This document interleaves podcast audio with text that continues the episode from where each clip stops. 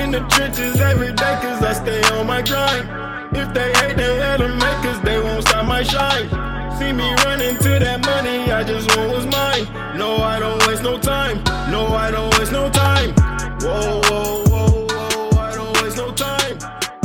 Herzlich willkommen im Video Brain Podcast. Schön, dass du wieder dabei bist. Ähm, ich bin heute in Berlin ähm, bei Andreas Winiarski. Äh, schön hier zu sein. Ähm, vielleicht für die, die dich noch nicht kennen, was glaube ich sehr überraschend ist. Du warst äh, Pressechef bzw. Kommunikationschef bei Rocket Internet, warst dann einer der Partner bei, bei Early Bird, einem so der bekanntesten VC-Fonds in Europa, kann man glaube ich fast schon sagen.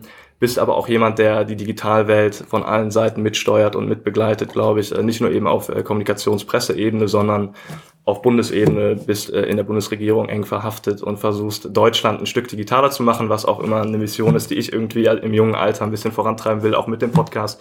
Du warst ja auch äh, bei Axel Springer in der, in der Chefredaktion mehr oder weniger tätig da, bei der Bild. Ähm, also ganz, ganz viele Sachen. Jetzt hast du einen eigenen äh, Fonds aufgesetzt, der jetzt so langsam losgeht und äh, bist jetzt des Öfteren auch in China und beobachtest da so die Entwicklung. Deswegen, ich glaube, wir haben unendlich viel zu sprechen. Äh, ich hoffe, es wird auch nicht zu sprunghaft von den Themen.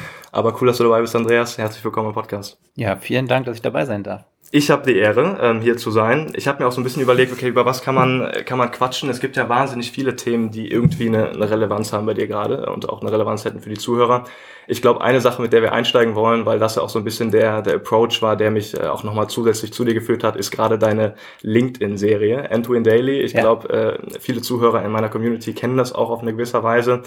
Ähm, du hast etliche tausende Leute, die dir da täglich in den kleinen Videosnippets zuschauen. Kannst du mir auch mal die Leute mal so ein bisschen mitnehmen? Warum hast du das gestartet? Hast du mit dem Boom gerechnet? Äh, wie, wie war das so für dich? Wie die größten Dinge im Leben, und für mich ist es auch eine ziemlich große Sache, ehrlich gesagt, ist es ein reiner Zufall gewesen. Okay. Also ich wurde, ich weiß gar nicht, als LinkedIn in Deutschland das Influencer-Programm gestartet hat, war ich einer der ersten, die sie gefragt haben, ob ich es machen würde. Habe ich dann auch gemacht, also Artikel posten und so weiter. Und dann ist so ein bisschen schwer, immer zu, zu posten und das ein bisschen eingeschlafen. Aha. Und dann fürchtete ich schon, dass mir der Status aberkannt wird, wäre ja nicht so gut.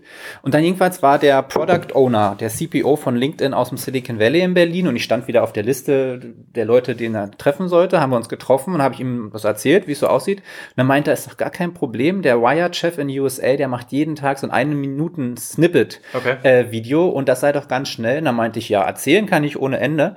Und das habe ich dann während so einer Aufsichtsratssitzung oder Ta Schulung angefangen. Das ist der erste Entwin Daily quasi, den ich gemacht habe, noch im Hochformat und ganz oll sozusagen. Aha. Und dann hat sich das von Ausgabe zu Ausgabe verbessert und heute schauen das wirklich bis zu 20.000 Leute pro Ausgabe. Und es ist erschreckend schön, wie viele das letztendlich schauen. Und das macht einfach Spaß und ist wie eine Droge, die süchtig macht. Das täglich auch zu machen, oder was? Werktäglich, ja, genau. Ach so, Samstag, Sonntag ist äh, Pause, oder? Ja, und genau, ja, also mal so, mal so, es kommt drauf an und es ist auch nicht immer täglich, täglich, ja, also Okay. es kommt drauf an, wie ich auch ka kann und will. Aber Klar. heute, direkt hier nach, mache ich mein erstes Endwin XXL, das ist quasi Interviewformat, wo ich Alexander Hüsing von Deutsche Startups eine Stunde lang interviewe oder Okay. halbe Stunde mal sehen, wie viel hängen bleibt, was er erzählt. Ähm, also baue das schon so ein bisschen aus, die ganze Sache. Cool. Und das Interessante ist ja, dass es eigentlich irgendwo mit einem kleinen Samen angefangen hat, der wahrscheinlich, äh, klar, du hast irgendwie Gespräch gehabt da ähm, mit dem CPO von LinkedIn und hast so ja eigentlich die Idee entwickelt. Und jetzt ist es mittlerweile zu was Größerem geworden, wo du sagst, du machst auch Interviews dann. Ne? Ja, ist seine Idee, die ich dann genutzt habe. Das darf man ja nicht sagen. Das ist das Rocket-Modell. Gut kopiert ist besser als schlecht selbst gemacht.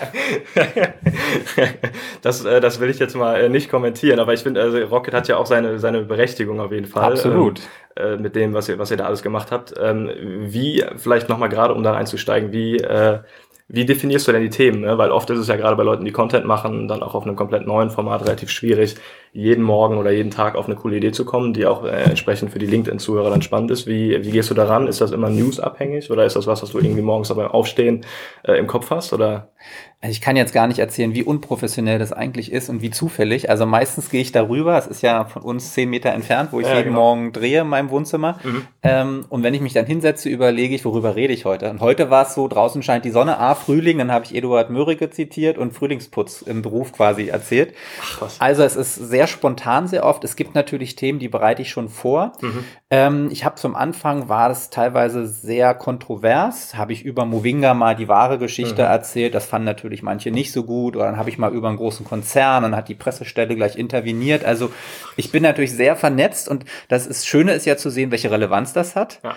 Ähm, oder ich habe jetzt gerade ein kleines Beef mit äh, Vodafone, weil mein Internet weder hier noch woanders geht es. Und da hat da gleich der CEO dann reagiert und so. Also es ist schon krass, welche Relevanz so eine kleine Tagesschau der Startup-Szene hat. Ja, ja, weil, weil natürlich auch, ne, wenn man mal schaut, äh, ich finde LinkedIn ist ja ein absolut äh, beeindruckenden Algorithmus, wie schnell man auch mit gutem Content Leute erreichen Ja, kann. ja. Und das sind natürlich alles Leute, die eine gewisse Relevanz haben, auch in vielen Bereichen. Ne? Gerade dein Netzwerk auch, äh, wenn da irgendwie ein Post landet, dann ist es ja jetzt nicht so, dass das ähm, bei XY landet, sondern vielleicht auch bei gewissen anderen Influencern, die in der Digitalwelt jedenfalls auch was zu sagen haben. Ne?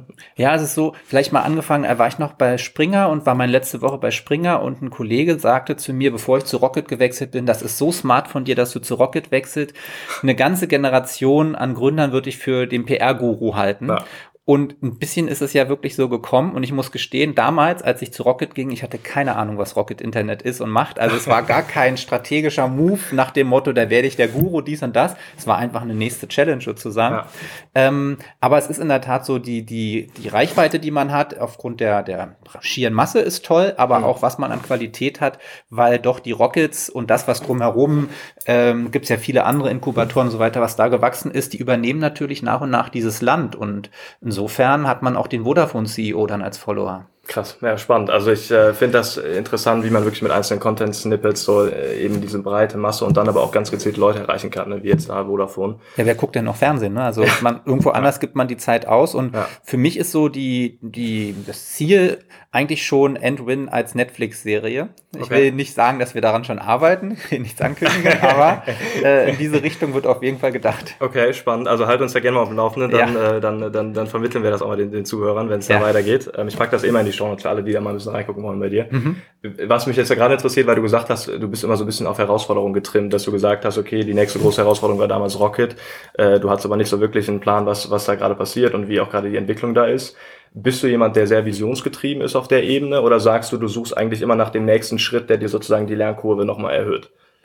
Ja, Also ehrlich zu sein, ich habe mehr Glück als Verstand. Also Okay. irgendwie meint der liebe Gott mit mir gut und auch diese Rocket Opportunity, die kam quasi auf mich. Ist nicht so, dass ich mich da monatelang so wie andere, weißt du, die sich da vorbereiten und ich hab, das hat einfach geklappt. Das, sie wollten mich und dann habe ich es gemacht. Und im Grunde ist es jetzt auch so mit meinem eigenen Fonds. Ähm, ich bin dann nach China und dann haben sich die Dinge ergeben und schwupps, here we go, ja. Also es ist, also ich bin schon ein sehr planerischer Mensch, aber die entscheidenden Dinge im Leben sind halt doch für mich als Christ ist Vorsehung oder andere mögen sagen, ist Zufall. Äh, ich glaube, in der Liebe wie im Beruf äh, sind die wichtigsten Dinge passieren einfach. Und Ja.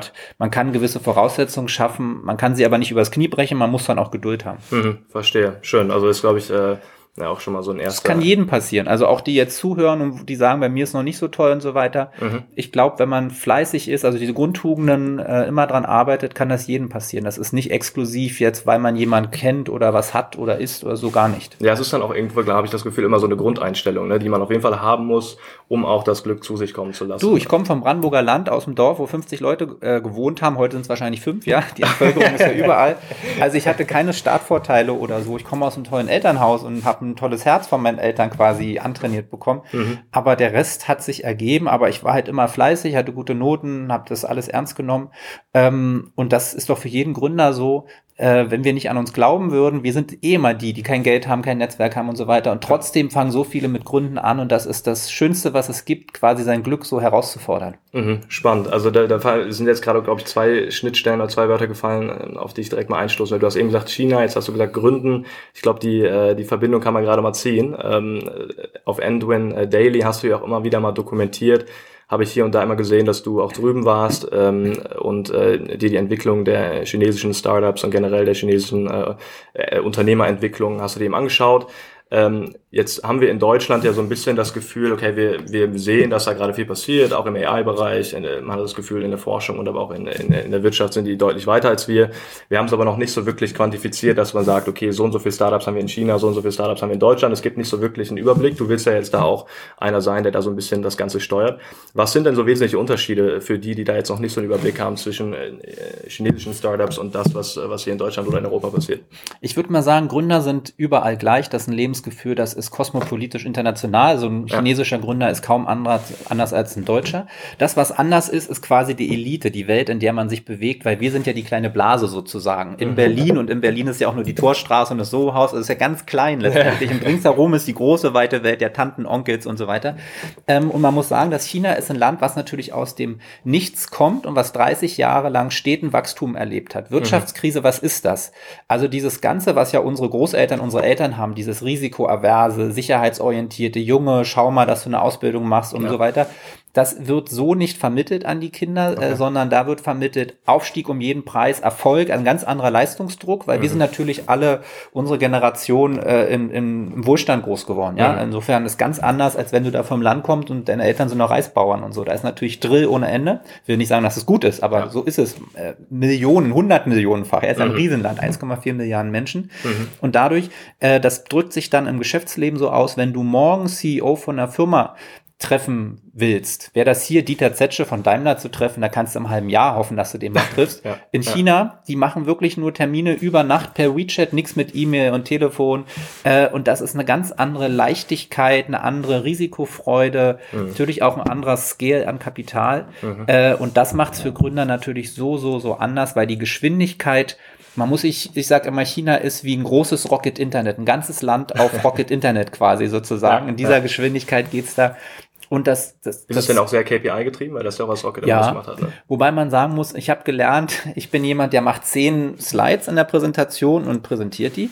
Und äh, mein Partnerkollege da ist der ehemalige jo ähm, Venture Capital Chef von JD, also neben Alibaba der andere große E-Commerce-Gigant. Mhm. Der ist nun im Team bei uns, wunderbar. Äh, und der meinte, du kannst ja nicht zehn Seiten zeigen, du musst 100 zeigen, weil in China sowieso jeder davon ausgeht, dass 90 Prozent Fraud, also Betrug ist. Und nur zehn Seiten bleiben ja dann übrig. Wenn du zehn zeigst, hast du eine Seite, die echt ist, der Rest ist Betrug. Und äh, so ist es auch. Es gibt halt ungefähr 70.000 äh, GPs, also Venture Capital Fonds, wovon aber 60.000 alles Fraud-Konstruktionen sind. Also Okay. das ist ein Land, was auch diese Governance nicht hat. Bei uns ist ja alles vorgeschrieben, der Abstand von Verkehrsschildern, dies, das, ja, man, ne?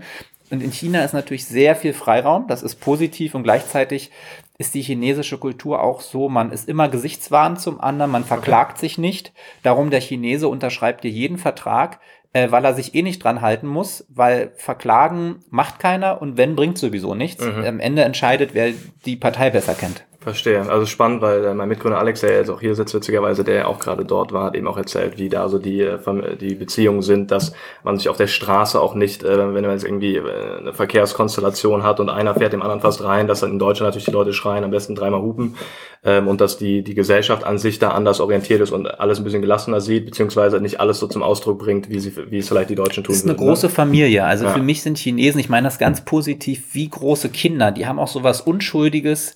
Ich will jetzt nicht sagen Kapitalismus versus Kommunismus, das eine ist besser, schlechter, aber es fällt mir immer wieder auf, wie anders doch die soziale Prägung ist und dass der positive Ausdruck ist sehr viel Miteinander, den Okay. die haben. Die machen zusammen spontan Sport auf der Straße. Mhm. Das gibt's hier vielleicht im Mauerpark. Also es ist wirklich parzelliert, kleiner geht's gar Mhm. nicht. Wir sind schon eher obrigkeitsdenkend, äh, auch wir denken ja Karriere in, in Stufenmodellen, also Mhm. hierarchisch. Und die haben natürlich einen Vorteil, dass sie das all das nicht hatten, ja, Mhm. weil, weil natürlich die aus dem Nichts kommen und gleich die modernsten Techniken sich nehmen. Und in der, in der Digitalwelt ist das konkret ähm, äh, auch so, dass du das Gefühl hast, dadurch, dass die Flexibilität und die Verbindung aus eben äh, verschiedenen Startups und dann auch die Möglichkeit, äh, CEOs von entsprechenden Konzernen äh, anzusprechen, glaubst du, diese Dynamik ist der einzige Grund, warum China langfristig erfolgreicher sein kann? Oder glaubst du, es ist auch einfach die Größe des Landes oder die digitale Expertise, die, äh, die da gelehrt wird? Oder wie, wie siehst du das? Ist natürlich das Gesetz der großen Zahlen, ist ein Fünftel der Welt. Wer wird ihn ein Fünftel der Welt aufhalten? Ja, Ja, also selbst ja. Amerika wird das auf lange Sicht nicht können. Warum auch? Ja, jeder Mensch ist gleich. Warum soll jetzt ein Amerikaner mehr besser sein als ein Chinese? Ja. Wüsste ich nicht, warum. Wir haben natürlich Fragen, was das ganze politische System angeht. Ja, keine Mhm. Frage. Ähm, und es ist eben so, dass das Land grundsätzlich aggressiver ist, weil es eben im Dauerwachstum ist, weil da auch Dinge gehen, die vielleicht bei uns auch zu Recht nicht gehen, was Spekulation angeht und so weiter. Aber so ist die äh, Grundkultur und ähm, deshalb würde ich sagen, gerade im Forschung- und Entwicklungsbereich hat China noch Hausaufgaben zu machen. Da Okay. sind wir weiterhin meilenweit voraus. Äh, auch was AI angeht, da sind halt die massenhaften Anwendungen möglich. Ja, du hast die Use Cases. Ah. Jeder, der einmal da reingeht, gibt ja seine kompletten biometrischen Daten, nicht nur bei der Einreise, beim Hotel-Check-in, überall. Mhm. An jeder Kreuzung werden Fotos gemacht. Äh, ist natürlich ein anderes politisches System. Äh, und dadurch hast du die, die Use Cases, was ja bei, bei Data-Driven Business Models sehr, sehr wichtig ist. Ja, bei uns ja. versuchen wir überhaupt irgendwelche Planungsdaten vom Bauamt zu kriegen, wenn du was mit, ja, unmöglich. Also das, das ist ja einfach so. Und äh, ich will das nicht glorifizieren, sondern das ist ein Teil der Wahrheit. Und insofern ist China aufgrund der Geschwindigkeit, der, des Scales, mhm. aber auch des Kapitals, was die über Jahrzehnte in fleißiger Arbeit angesammelt haben, indem sie uns irgendeinen Plastikmüll gebaut haben und so weiter, ihre Umwelt geopfert haben. Ja, das haben die ja nicht geschenkt bekommen. Ja. Ich als Ossi, bei uns kam der reiche Onkel aus dem Westen, hat das einmal alles schön gemacht. Die Chinesen haben das teuer, teuer äh, bezahlt. Mhm. Das darf man nicht vergessen. Insofern muss man jetzt auch ein bisschen fair sein, wenn sie einfach einen Platz auf der Weltbühne auch suchen, weil sie haben dafür Jahrzehnte hart gearbeitet. Verstehe. Okay, also das ist auch so ein bisschen, äh, der, der, kommen wir wieder zu dem auf zurück, was du am Anfang gesagt hast. Der Fleiß führt dann letztendlich auch zum Erfolg, äh, auch äh, geografisch in Gebieten, wo wir uns vielleicht jetzt in Europa nicht so sehr mit beschäftigen. Ähm Allein was die ihrer Umwelt angetan haben. Also blaues Wasser gibt's da nicht. Das ist nur schlammbraun. Sie arbeiten jetzt dran im Rahmen mhm. der neuen Staatsdoktrin China 2025. Okay. Ähm, und der Vorgabe der Partei ist jetzt, das schönste China aller Zeiten zu bauen und so weiter. Also sie haben das erkannt. China ist ja jetzt auch nicht mehr der, der für uns nur Plastikkram baut, mhm. sondern China ist natürlich auch ein Sprung. Ja. Und das ist ganz interessant. China aus der Ferne ist ein Zerrbild. Man muss sich die Mühe machen, mal vor Ort zu sein. Mhm. Und dann versteht man auch besser, was da gerade jetzt mit dem Handelskrieg passiert, weil China sucht seinen gleichberechtigten Platz auf der Weltbühne. Mhm. Und ich finde, wir, das hat die Kanzlerin gerade bei der Münchner Sicherheitskonferenz gesagt, wir Westeuropäer, wir sind gewohnt, dass der Westen die letzten 300 Jahre lang die Welt dominiert hat. Mhm, klar, ja. Aber in den 1500 Jahren davor in der Menschheitsgeschichte seit Christi Geburt war China die größte Ökonomie. Mhm. Dann passierten halt Dinge mit Opiumkrieg, dies, das und so ja. weiter. Aber man kann schlechterdings ein Fünftel der Welt klein halten, weil, wie gesagt, jeder Mensch ist gleich und auch ein Chines ist ein Mensch. Mhm, verstehe. Okay, spannend. Also ist es dann doch äh, gesellschaftlich jetzt einfach wieder die nächste, man kann schon was sagen, evolutive Stufe, die China vielleicht irgendwo, wie China sich besetzen möchte und China möchte ein Teil davon sein, auch im Digitalbereich. Ne? Also wenn Absolut. Ich, wenn ich mir angucke, äh, das Thema Applied AI, wo wir gerade in Deutschland da überhaupt schon, den hast du, glaube ich, eben so ein bisschen schon angerissen, äh, das Problem haben, dass wir Forschung und Wirtschaft noch nicht intelligent miteinander kombinieren können. Ich meine, das ist was, was Frau Merkel sich ja jetzt auch so ein bisschen jedenfalls auf die Fahne geschrieben hat mit der Digitalstrategie. Aber wenn wir uns das dann in China anschauen, hat man das Gefühl, der Zugang zu Technologie und der Zugang auch zu, oder der, die Verbindung aus Forschung und Wirtschaft ist viel intelligenter und viel schneller machbar, als, als wir das in Deutschland sehen, oder? China ist sehr, sehr intelligent regiert. China hat natürlich auch nicht die Probleme, die eine Demokratie hat, was so Föderalismus, Parteien gezänkt mhm. und so weiter angeht. Mhm. Und das muss ich deutlich sagen, weil für manche bin ich jetzt schon der, der quasi Mao Zedong mit Waffen in den Gebirge beliefert hat oder so. Ich bin mhm. ja nun, äh, komme aus der ehemaligen DDR, ich habe da meine Meinung zu, äh, wie gut es ist, in Freiheit und Demokratie zu leben. Ja. Aber ich glaube, man muss den Chinesen mit Respekt begegnen, weil man kann auch China ist kulturell, das ist wie ein anderer Planet letztendlich. Mhm. Äh, und überhaupt diese Einheit des Landes, die es ja lange so nicht gab, ist ein großes Verdienst des heutigen Status quo. Ja. Und trotzdem finde ich, wenn ich nach China fahre, ich binde da keinem meine Meinung, was jetzt Demokratie und so weiter, Menschenrechte angeht, auf die Nase. Wenn ich gefragt werde, sage ich sehr offen Dinge. Hatte gerade eine Diskussion mit einem Parteisekretär, dem ich gesagt habe, es wird höchste Zeit, dass ihr die Todesstrafe abschafft. Es gibt überhaupt keinen Grund, Todesstrafe zu haben. Und ich finde schon, das will ich sagen, dass wir, wir kooperieren sowieso so eng wie mit China wie mit kaum einem anderen Land, weil mhm. einfach China links liegen lassen ist keine Option für uns ja. als Exportnation. Ja. Ähm, aber da trifft so der Satz von Egon Bahr zu, den er damals im Ost-West-Streit zwischen DDR und BRD geprägt mhm. hat, Wandel durch Annäherung.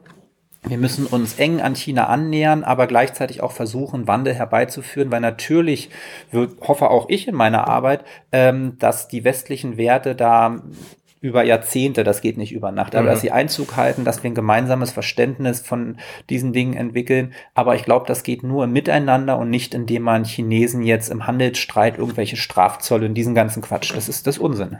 Und trotzdem glaubst du, also das sind ja schon jetzt komplett zwei verschiedene Kulturen, einfach jetzt auch mal, äh, das sind ja verschiedene Zusammenhänge, die damit zusammenhängen, aber ähm, die Kulturen sind ja wesentlich anders ähm, in gewissen Bereichen. Ähm, wie, also wie können, wie können jetzt, äh, also was glaubst du, wie wird die, die Kooperation aus, sagen wir mal, den Digitalunternehmen Deutschland und den Digitalunternehmen in China aussehen? Weil das ist ja, ja was, was äh, auch nicht nur kulturellen Herausforderungen ist, sondern allein geografisch, da kommen ganz, ganz viele Themen mit rein.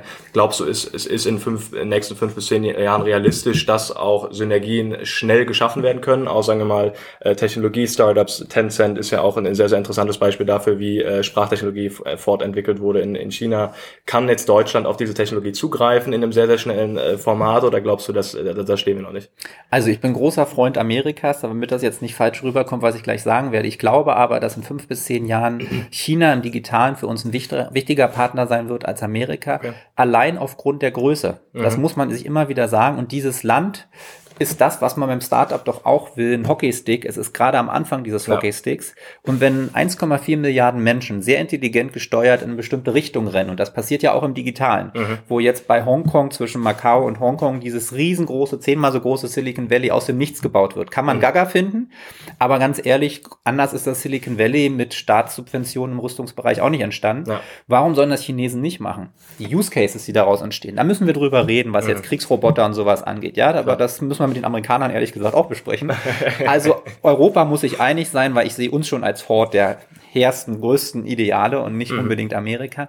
Aber ich glaube, wenn es richtig gut läuft, ist es doch, dass die, die Weltengemeinschaft zusammenhält und einfach Lösungen findet, den Krebs besiegt. Solche mhm. Dinge sind doch erstmal wichtig. Und äh, China hat sich auf den Weg gemacht für die Staats- und Parteiführung, ist digital eine absolute Priorität. Mhm. Hier wird es ja auch immer in den Reden erwähnt und manche meinen das so, manche meinen es nicht so. Klar. Würde jetzt nicht sagen, dass das alles, alles Überzeugte sind. Aber da ist schon ganz klar erkannt, das ist die große Chance und das ist auch Prio Nummer eins. Da gibt's nichts irgendwie. Jetzt müssen wir unsere Autoindustrie erstmal schützen, was hier so Staatsräson ist. Mhm. Da ist digital die Chance, die man hat. Ähm, und das wird spannend zu sehen sein. Ich glaube wirklich, man sieht es jetzt schon, die großen Trade Sales äh, finden jetzt schon mit Chinesen statt. Mhm. Die, aber bislang war es ja sehr Private Equity Business, irgendwelche ja. Autohäuser, Immobilien, dies, das. Jetzt fängt es im Venture Capital Bereich an. Umso mhm. erstaunlicher ist es ja für mich, dass das keiner meiner Mitwettbewerber im deutschen VC-Markt aufgreift, diese Chance. Mhm. Aber diese Chance habe ich gesehen und mir gedacht, okay, das ist quasi die Chance meines Lebens. Ich springe mit allem, was ich habe, darauf.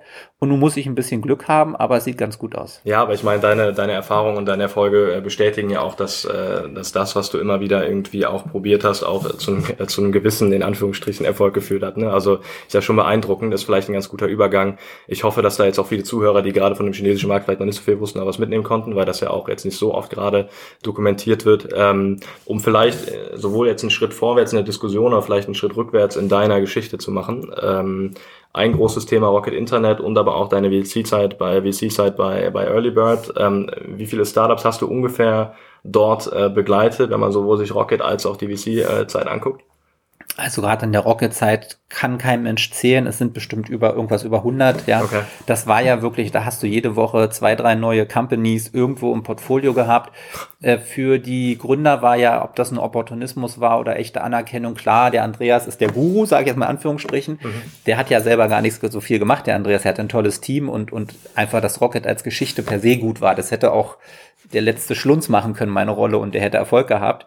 Äh, insofern also Wahrheit ist irgendwo in der Mitte natürlich. Ähm, insofern, das, das ist schon in Serie passiert.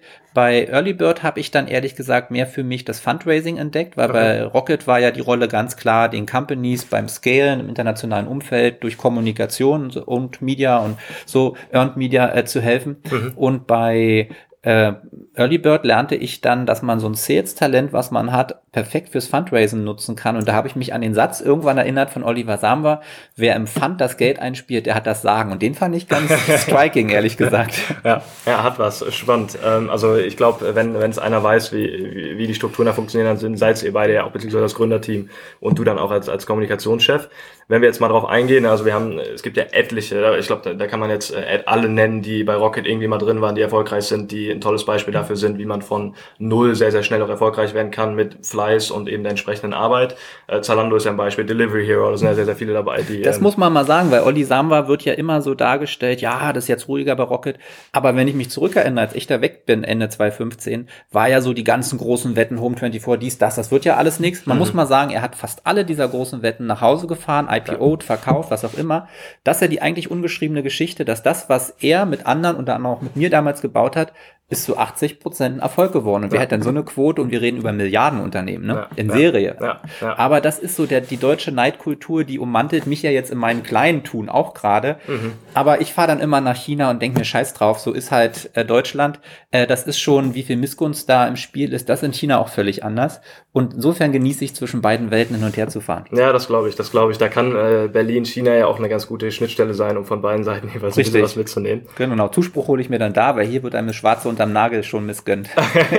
Sprechen wir im Gründerteam auch immer oft drüber, wie, wie generell äh, Unternehmenskultur äh, in Deutschland getrieben wird. Ich glaube, da, ähm, da sind wir echt noch ein paar Schritte äh, behind. Also äh, gerade was du jetzt auch mit Audi Samba ansprichst, ähm, ist es ja schon so, dass man, glaube ich, sagen kann, dass in der Startup-Szene er teilweise als als Gott auf der einen Seite, aber auch teilweise als ähm, irgendwie obszöner Nachmacher von äh, Produktideen äh, irgendwie äh, beschrieben wird, was, was glaube ich überhaupt äh, erstmal viel zu sehr interpretiert wurde und gar nicht erstmal rational bewertet wurde, was hat er eigentlich hochgebracht. Ne? Wenn wir uns die Startups mal anschauen, Zalando und Co., alles sehr, sehr große Unternehmen geworden, die ja auch einen wesentlichen Teil international zu Deutschland und zur Digitalszene beigetragen haben.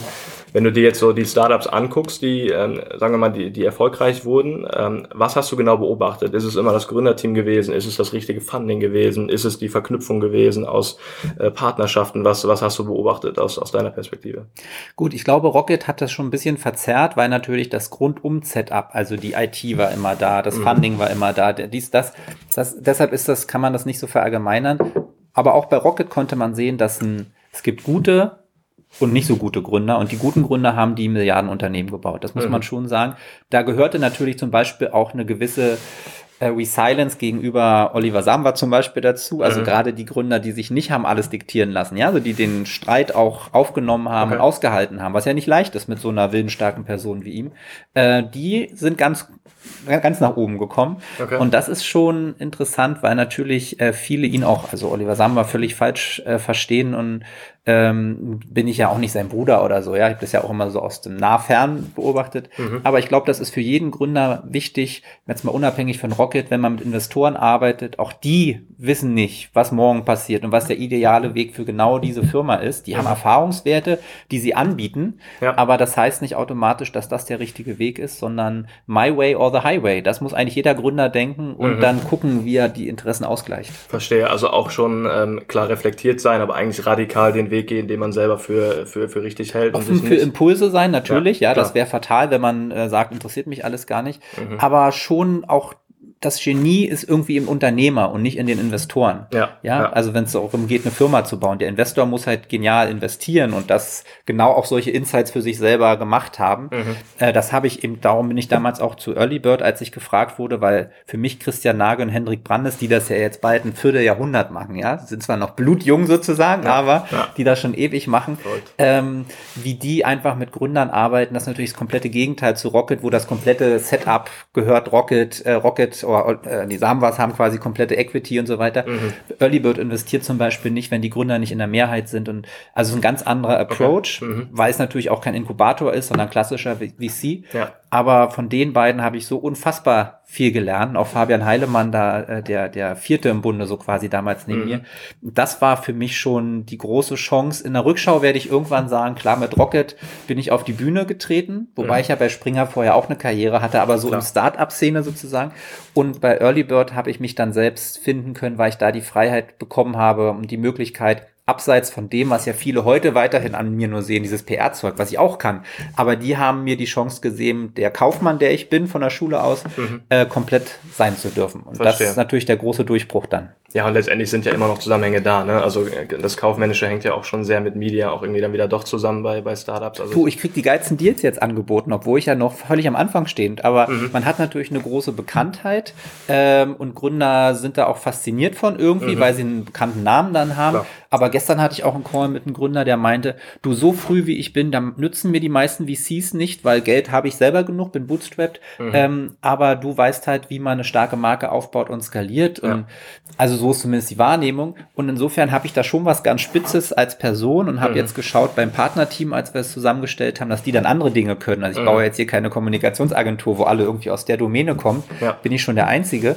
Äh, aber man hat schon ein absolutes USP, weil ich kenne jetzt außer mir keinen Investor, der vorher in der Domäne zu Hause war. Verstehe. Und äh, hast du denn, also wenn du jetzt sagst, du hast auch bei, du warst im VC, hast da auch die einzelnen Schritte mitbekommen, warst da vielleicht sogar, hast da vielleicht sogar nochmal mehr aus dem Kaufmännischen mitgenommen und auch vielleicht nochmal eher einen engeren Kontakt gehabt mit den Gründern, weil das Funding ja auch immer irgendwie sehr stark an den Gründern verhaftet ist? Ich müsste jetzt ja sagen, weil das wäre die einfachere Antwort. Ich würde fast sagen mhm. nein, okay. weil weiterhin auch bei Awesome ich sag mal so, ich kenne meine Stärken mhm. und da habe ich einige weniger, aber die sind halt richtig gut. Mhm. Und dann habe ich auch viele Schwächen und gerade dieses rein kaufmännische, ich werde auch weiterhin und habe die Debatten deshalb bei Early Bird auch nicht mitgemacht, was nun die richtige Bewertung ist und so. Da weiß ich genau, das ist bei mir quasi unterentwickelt, ja. ja. Also bis gar nicht vorhanden. Aber genau an den Stellen hat man ja Partner. Und darum glaube ich, obwohl nun Awesome sehr als meine Gründung wahrgenommen wird und so weiter, noch strahle ich ja da sehr hervor. Meine Rolle ist ja diese Sharemans und damit quasi der Aufsichtsratschef. Ich bin ja gar nicht der Vortoner, mhm. ähm, sondern mein Ansatz war genau, okay, dass ich bin nicht der 360-Grad-Investor. Wer ist das schon? Die meisten behaupten das ja, nur, wenn wir ja. ehrlich sind, ja. ja ähm, äh, sondern äh, ich fokussiere mich dann sehr auf das, was ich kann und das Netzwerk und all das und das gerade mit China zu managen, diese Brücke. Mhm. Und für das andere gibt's Experten, die aber genau das nicht haben, was ich dann vielleicht habe. Und das ist eine echte gelebte Partnerschaft, die man ja so dann auch selten findet. Wie, wie selektierst du da deine Partner? Also das ist ja auch immer was, ne? Also es fängt mit dem Gründerteam an, das ist aber natürlich dann auch in, äh, wenn du wenn du ein Team aufbaust nachher, wie findet man die richtigen Leute, worauf achtest du da? Ist das klar? Ist das, ist das also Peter Drucker sagt ja immer, such eigentlich nach dem, einfach nur nach dem Skill und weniger nach äh, Kulturverbundenheiten äh, oder so. Bist du ein Mensch, der sehr skillorientiert ist und sagt, der muss das Team erstmal fachlich ergänzen oder ist erstmal der erste Schritt das Menschliche? Also man muss ehrlich sagen, rational habe ich vorher erkannt, was mir fehlt, was ich brauche und das mhm. muss ein Partnerteam sein. Aber vom Ablauf, ich bin ein sehr emotionaler, menschlicher Mensch. Mhm. Insofern bei mir steht das Menschliche ganz am Anfang und auch jetzt die, die da mitmachen, die kenne ich seit Jahre, okay. seit einem Jahrzehnt oder so ewig. Äh, die wissen auch, was mit mir anzufangen, weil, seien wir doch mal ganz ehrlich, viele sitzen jetzt in den Berliner VCs oder sonst wo und denken, was macht denn der Freak da? Was, how can he dare? So nach dem Motto. da war ja so die Kritik an mir, dass ja kein Investor, das ist ja alles Fraud, so nach dem Motto. Mhm. Aber äh, die müssen ja auch mal verstehen, dass man auch im Skill eine Diversity braucht. Genau das, was du jetzt sagst. Ja. Und das ist auch das, was Early Bird im äh, Fundraising dann zum Erfolg geführt hat. Aber ich glaube, Diversity ist ganz, ganz wichtig. Und wir sehen halt auch, und das habe ich ja selber dann gespürt, äh, wie das weiterhin Thema ist. Mhm. Bei Frauen trauen sich solche Leute nichts mehr zu sagen, bei Migranten auch nicht mehr. Ja. Aber bei Skills wird weiterhin schon noch dieses, der hat ja nicht Finanzen studiert, dies, das, was weiß ich. Mhm. Und das hat einfach nur Bullshit und Arm. Verstehe. Und man interpretiert ja auch zu, zu viele, sagen wir mal, eine Person, die man gar nicht persönlich kennt. Ne? Also ist ja auch dann wieder eine, eine Grundlage, wo man vielleicht erstmal einen Schritt zurück machen sollte. Was ich da jetzt gerade spannend finde, ich habe, ähm, ich hatte mal ein Interview mit, mit Claude Silver, das ist die Chief Heart Officerin von VaynerMedia, von Gary Vaynerchuk, die. Geiler Titel allein schon. Chief Heart Officer, habe ich auch gerade gedacht, so, du als sehr, sehr empathischer Mensch passt bestimmt auch in einer gewissen Weise auch ganz gut. Ähm, ich fand das äh, sehr, sehr spannend, weil sie gesagt hat, in der Anfangszeit, ich glaube, es waren so die ersten zwei, drei Jahre, haben die sich darauf konzentriert, ausschließlich Mitarbeiter einzustellen, die, sagen wir mal, eine gewisse Diversity kulturell ins Team bringen. Also dass du sagst, okay, der eine mag jetzt irgendwie gerne äh, abends in die Pizzeria zu gehen, der andere spielt gerne Tennis und dann gibt's noch einen, der Squash spielt und jetzt passen die, sind es komplett drei verschiedene Interessen, die möglicherweise auch komplett ja. diversitär agieren und die bringen wir an einen Tisch, weil die haben eine andere kreative äh, Energie, die sie in einen Raum bringen können und damit auch gerade in der Agentur vielleicht eine, ähm, eine andere Dynamik in, in The so einem Sexiness ne? of life is diversity. Ja. Und das ist an sich würde es jeder unterschreiben, aber ich habe es ja an dem Beispiel selber gesehen, mhm. wie das, wie verlogen das teilweise doch ist, weil die VC-Welt in Deutschland, äh, die ist ja auch völlig angestaubt, wenn man ehrlich ist. Ja. Wenn man sich das anschaut, was in China oder Amerika jetzt äh, Trends sind, wie VC gemacht wird, es wird es ist dringend Zeit, dass jemand auch die VC, also die Investoren disruptet und nicht nur, dass mhm. die Investoren Geld geben, um irgendwas zu disrupten. Ja. Ähm, und ob ich damit Erfolg habe, werden wir ja sehen, weil nur mhm. Erfolg äh, ist dann der, der bleibt. Aber auf jeden Fall fühlt es sich gut an. Das ist, äh, da können wir vielleicht gerade mal direkt einsteigen, weil das ist spannend. Thema Funding ist ja jetzt das, was ihr auch aktiv natürlich mit eurem Fordern äh, begleiten wird. Wir müssen da jetzt dann nicht in Details gehen, aber allein aus deinen Erfahrungen, die du schon gemacht hast. Ähm, in Deutschland hat man immer so das Gefühl, dass äh, das Kapital zwar da ist, aber irgendwie noch nicht so wirklich ge, äh, gestreut viel Zu wenig, viel, viel zu wenig. Ja, viel genau. zu wenig. Ich habe gerade, hat mir einer erzählt, äh, gehen wir mal so, so, so ein Hero-VC-Guy, der das seit 20 Jahren macht, große VCs mit aufgebaut hat. Also okay. der wirklich, wo man sagen kann, der ist jetzt nicht nur bekannt, so, mhm. sondern der hat wirklich ja einen Track Record. Und der sitzt auch bei irgendwelchen Mittelstandsindustrieunternehmen und die erzählen ihm dann 10 Millionen, viel zu viel und der Track Record und so weiter. Also das passiert auch den ganz Großen. Mhm. Ähm, das war im Grunde die, was Rocket richtig oder Oliver Samba richtig gemacht hat. Der hat mhm. sich nie bei den ähm, diesen Helden deutschen Unternehmen hingesetzt, sondern der ist gleich nach London, Dubai und so weiter. Okay. Weil aus Deutschland heraus hättest du Rocket gar nicht bauen können, weil diese diese Haltung ist ja weiterhin da. Mhm. Dieses Verkennen, äh, welche Chance jetzt Software oder datengetriebene Geschäftsmodelle haben, da sitzt weiterhin der Ingenieur, der erzählt dir dies und das. Ja. Und es ist ja auch nicht verkehrt. Guck dir Volkswagen an, 17 Milliarden Gewinn. Wer hat das schon in dieser Welt? Ja. Also die Wahrheit ist in der Mitte, will ich mhm. nur sagen. Ist jetzt mhm. kein Verurteil der einen oder anderen Welt. Mhm. Ähm, aber es ist für die, die jetzt wie wir in der datengetriebenen Welt sind, verdammt schwierig weiterhin, weil Deutschland einfach ganz anders groß geworden ist. Mhm. Ähm, und welche amerikanischen Produkte, die mit der Hand hergestellt sind, will man haben. Nur aus Deutschland, das will die ganze Welt haben. Jeder mhm. träumt vom Porsche am Ende seiner Laufbahn, wenn er Erfolg hatte. Ja. Und der wird halt sehr viel mit der Hand und mit Robotern gemacht. Mhm. Also das ist ein weiter Weg für Deutschland im Denken. Glaubst du denn, dass, ähm, also wenn wir jetzt über, über die Startups sprechen in der Community, die vielleicht gerade nach Funding suchen oder schon, äh, schon äh, Funding gemacht haben, dass es ein einfacher Schritt ist, ins Ausland zu gehen, nach London zu gehen, in Klar. andere Länder zu gehen und das Funding aufzunehmen, trotz des deutschen Markts. Also wenn du in Deutschland, sagen wir mal, von der Technologie her starten willst, glaubst du, es ist eine gute Idee zu sagen, man fliegt jetzt mal zwei Wochen nach Amerika, klappert die, äh, die VCs und die Angels da ab und äh, versucht das Funding mit rüberzunehmen? Also London ja, Okay. Amerika ist natürlich immer schwer, weil der Amerikaner, wenn er überhaupt weiß, wo Paris ist, ja, Hauptsache in Italien, so nach dem Motto. Also es ist ja weiterhin so. Ja. Wir glorifizieren die Amerikaner, aber die, mhm. ne, auch da ist sie weit in der Mitte.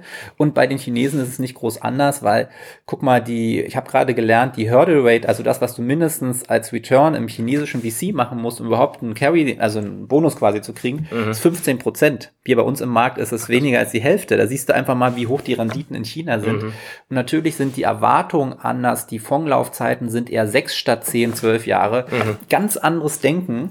Äh, und das macht es natürlich für europäische Startups selbstverständlich schwer. Insofern bleiben diese Zwischenhubs wie Middle East, äh, ja, so gibt's ja schon. Ja. Äh, Russland ist jetzt nicht so mein Fall, ehrlich gesagt. Da mhm. kann ich wenig zu sagen, weil würde ich nicht machen wollen.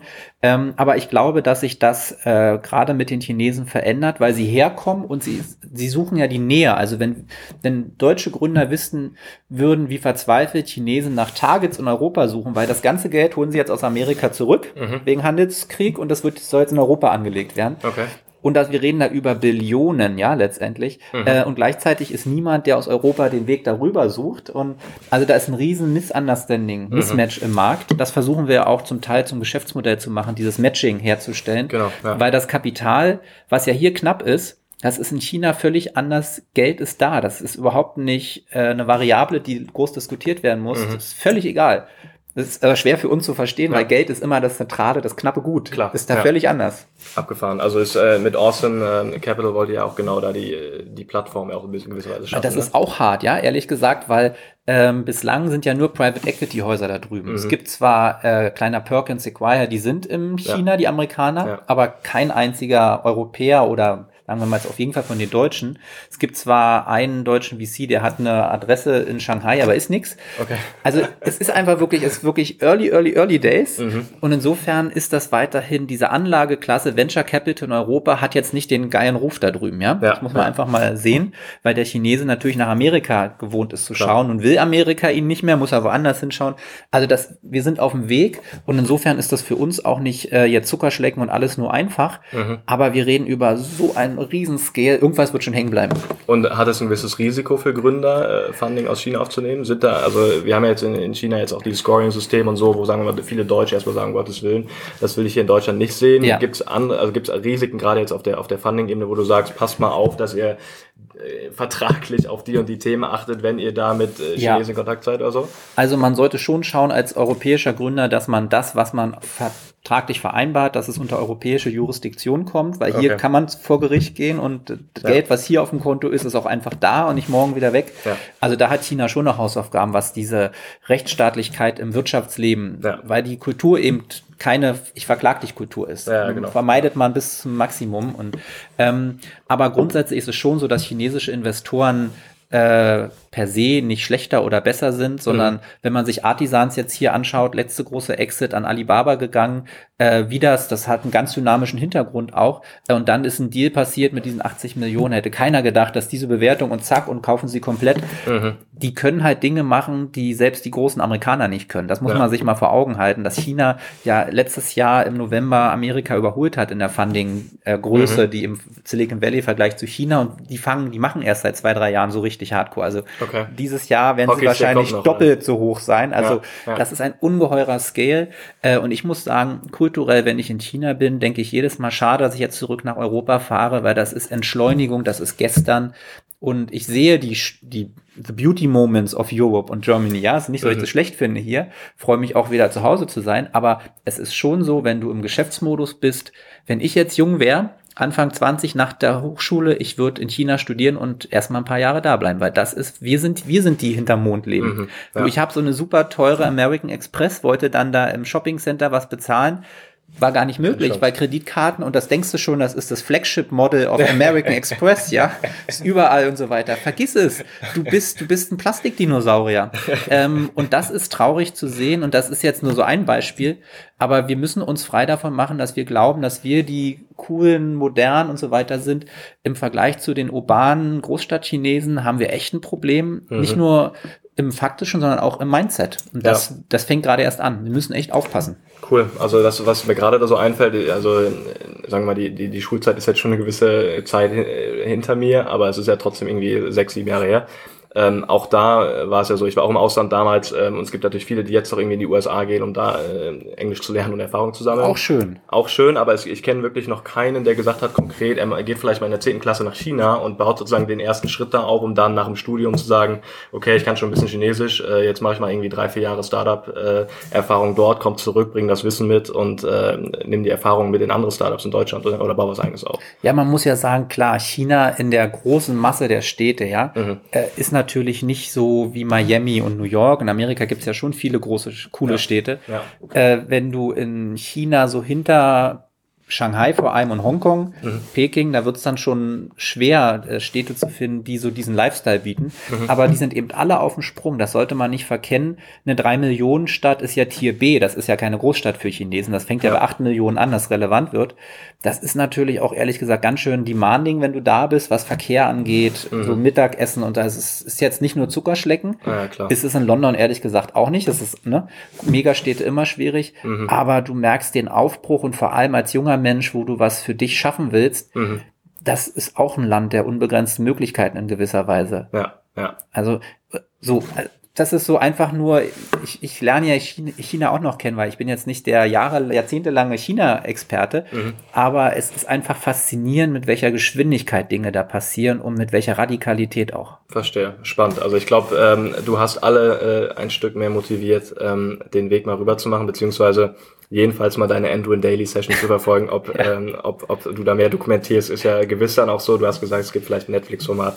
Also ich glaube, äh, wir können. Ja, wenn Netflix zuhört, ich mache es. Ja, ja, sofort. vielleicht, vielleicht haben wir ja zu, äh, irgendwie Zuhörer von aus Amerika. Ähm, kommt gerne. Nee, die sind jetzt schon hier in Niederlanden sitzen. Das ist alles schon. Alles okay, schon, ja, du bist schon. Okay. Ja, ja, ja, schon wir, wir verraten noch nicht zu viel. nein, nein. Äh, aus Pressesicht vielleicht nochmal kurz abschließend. Ähm, ähm, nochmal so fachlich, gibt es so ein, zwei Sachen, die du sagen würdest, passt mal auf, äh, Gründer, äh, ab wann soll man anfangen, äh, Pressearbeit zu leisten, beziehungsweise wie würdest du strategisch vielleicht kurz jedenfalls angehen, damit Leute schon mal was da mitnehmen können aus deiner Expertise?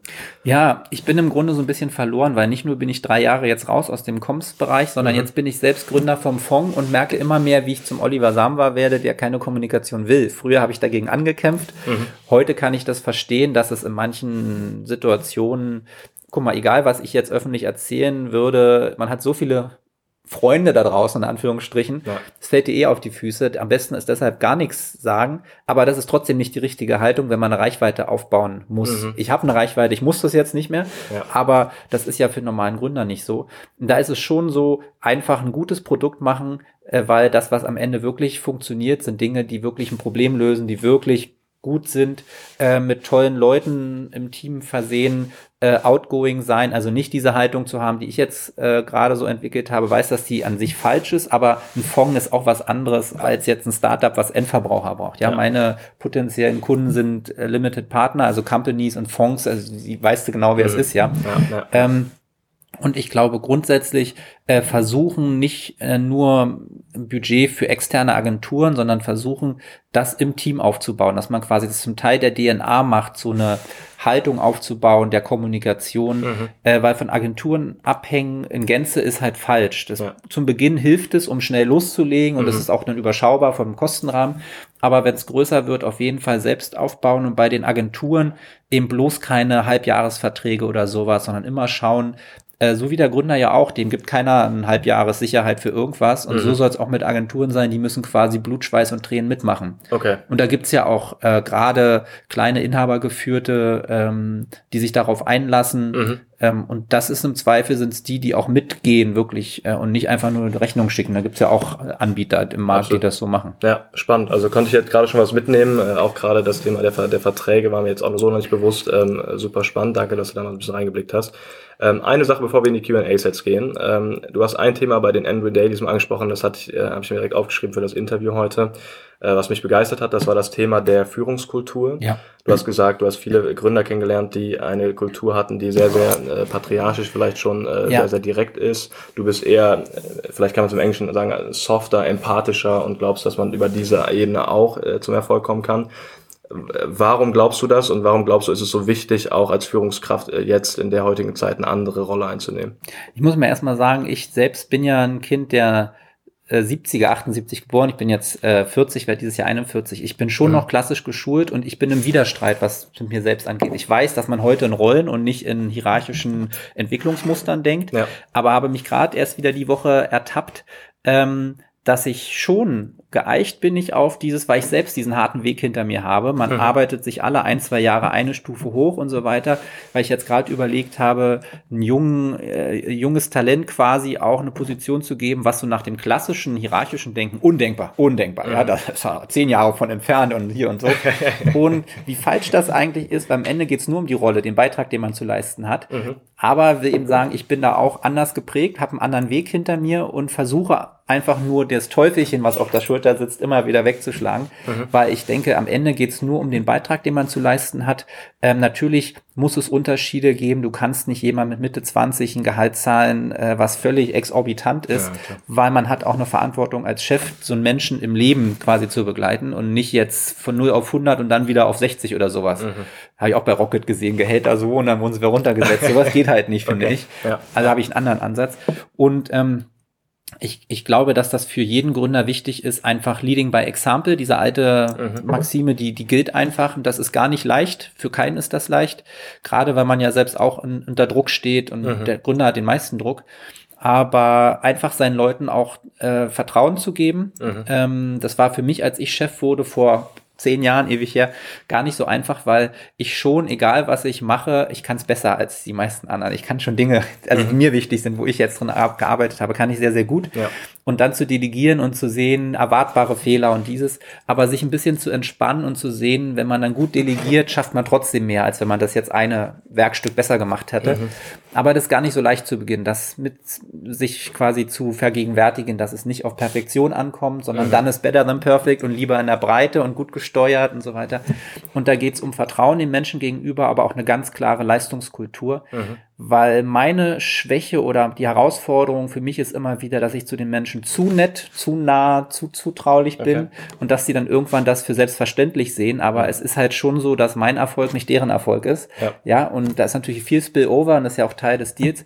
Aber das ist halt endlich irgendwo, mhm. sondern jeder Einzelne muss für sich selbst halt auch die Frage stellen, ich war zum Beispiel bis heute, ich bin 40, habe noch keinen Urlaub unter Palmen gemacht. Also, äh, insofern habe ich meiner Familie auch viel zugemutet. Mhm. Und gibt ja schon Leute, die versuchen dann beides, viel Geld und hier schön und so weiter. Ich weiß, womit ich das bezahlt habe, dass ich das in jungen Jahren erreicht habe. Okay, also da muss man Abstriche machen. Ne? Es muss Leistung, Leistung, Leistung. Und das ja. muss man auch bei denen dann sehen, denen man im Zweifel so eine Rolle gibt, wo man denkt, das ist eigentlich viel zu früh, aber man will ja jetzt Rollen denken und nicht hierarchische Karriereplanung. Mhm. Mhm. Ähm, die jüngere Generation, das sage ich jetzt mal, weil ich bin ja nicht mehr ganz so jung, äh, die, die äh, nimmt das quasi für, für Gesetz. Das ist schon ja. so gut. Ich finde zum Beispiel gut, dass ich bei der Bundeswehr war, weil ich bin am ersten Tag einmal durch Schafscheiße auf der Wiese durchgerobbt. Einfach nur, weil sie es konnten, haben sie es gemacht. Das ist scheiße, wenn du durch Schaf, Schafscheiße durchrobben musst. Aber es, es prägt dich doch fürs Leben äh, und also ich glaube schon, es ist gar nicht so leicht, weil man will jetzt jungen Menschen nicht absichtlich irgendwas antun, ja, so, eine, so eine Lehre, so eine Erfahrung beibringen. Ja, ja. Aber ich sehe das schon, dass viele Dinge zu einfach erscheinen für die junge Generation. Äh, das, was jeden Großen ausmacht, ist einfach harte Arbeit, Fleiß, früh aufstehen. Guck mal, ich bin vier heute aufgestanden, habe dann gearbeitet. Es wird dir nichts geschenkt, auch wenn du oben bist, wird dir gar nichts geschenkt. Ja. Gegenteil. Großartig. Also ähm, könnte man eigentlich schon fast so stehen lassen. Äh, da können wir direkt jetzt äh, in die Q&As gehen. Thema Routine. Du stehst um 4 Uhr auf. Ähm, Manchmal auch fünf. Also vier war heute schon. Bin Vier war eine Ausnahme, weil du uns gesehen hattest. Ich bin Early Bird, weißt du, auch wenn ich bei Early Bird noch Venture Partner bin, aber ich bin schon Early Bird und eine Rakete for Life. Also schnell und so. ja, sehr, sehr cool. Warum hast du, warum hast du so eine Routine? Also, also wie ist deine Routine? Stehst du morgens auf? Was Ja. machst du dann die ersten zwei, drei Stunden? Na, es war so, dass ich irgendwann, früher hatte ich auch einen ganz normalen Tagesrhythmus, aber dass ich, äh, ich habe ja zwei Kinder und das auch schon lange. Die eine wird jetzt 14, also schon lange Vater. Ähm, und wenn du Familienvater bist und willst neben einer Karriere haben, ist schwierig. Ja. Vor allem hast du nie Zeit für dich, ja, weil entweder du arbeitest oder du kümmerst dich, musst den Müll runtertragen. Ganz wichtiges Thema in jeder Ehe. So, äh, und äh, dann habe ich irgendwann für mich gesagt, weißt du was, äh, du stehst einfach ganz früh auf, da schlafen alle, die Welt schläfe, kannst du einfach mal was für dich machen. Klar ist dann das heute auch Zeit, in der man arbeitet, aber man kann konzentriert arbeiten und ich bin ja sehr viel unterwegs und reise, da kannst du dann nicht so konzentriert arbeiten. Ja. Es hat sich einfach so eingeschliffen, ich gehe da morgens laufen, frühstücke, lese Zeitungen, mach mein Zeug und bin dann, ist der gelebte Vorsprung. Mhm. Und das Schöne ist jetzt durch China, durch die Zeitverschiebung ist das natürlich perfekt, wenn du einfach Ah, früh klar. aufstehst. Ja, das ist für die dann auch early am Morgen. Ähm, aber ich finde einfach der gelebte Zeitvorsprung und Wettbewerbsvorteil irgendwie auch. Und schläfst du dann trotzdem? Äh, Ich gehe um 10 ins Bett.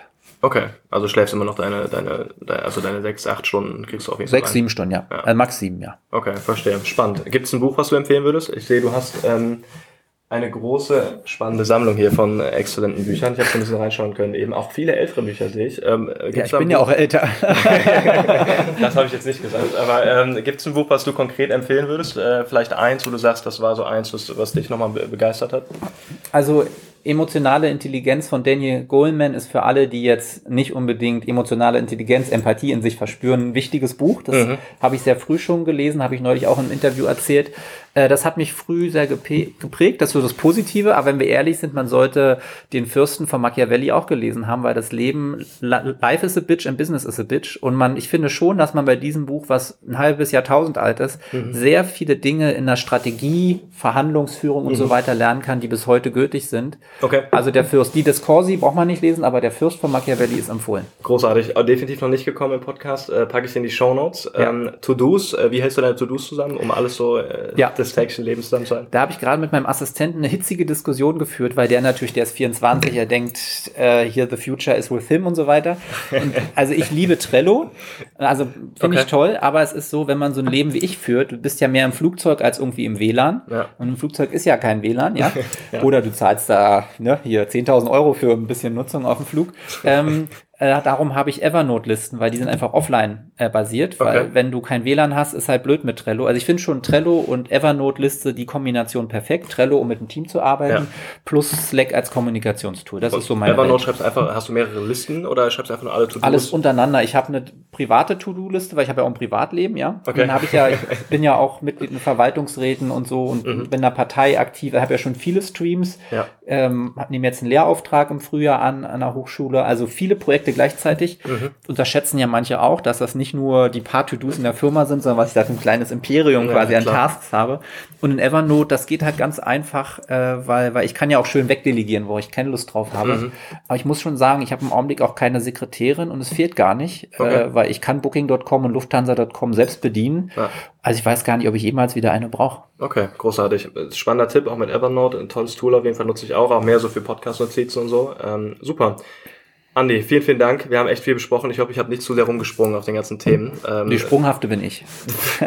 ich glaube, das haben wir eben Verbund gut gemacht, aber äh, es war, war großartig, super spannende Themen dabei gewesen. Vielen Dank für all die Einblicke, für deine Zeit, dass wir hier sein dürfen und ähm, freue mich vielleicht auf Episode 2 in ein paar Jahren, wenn du Sehr aus China nochmal mehr berichten kannst. Sehr gerne, ja. Cool, danke dir. Danke dir.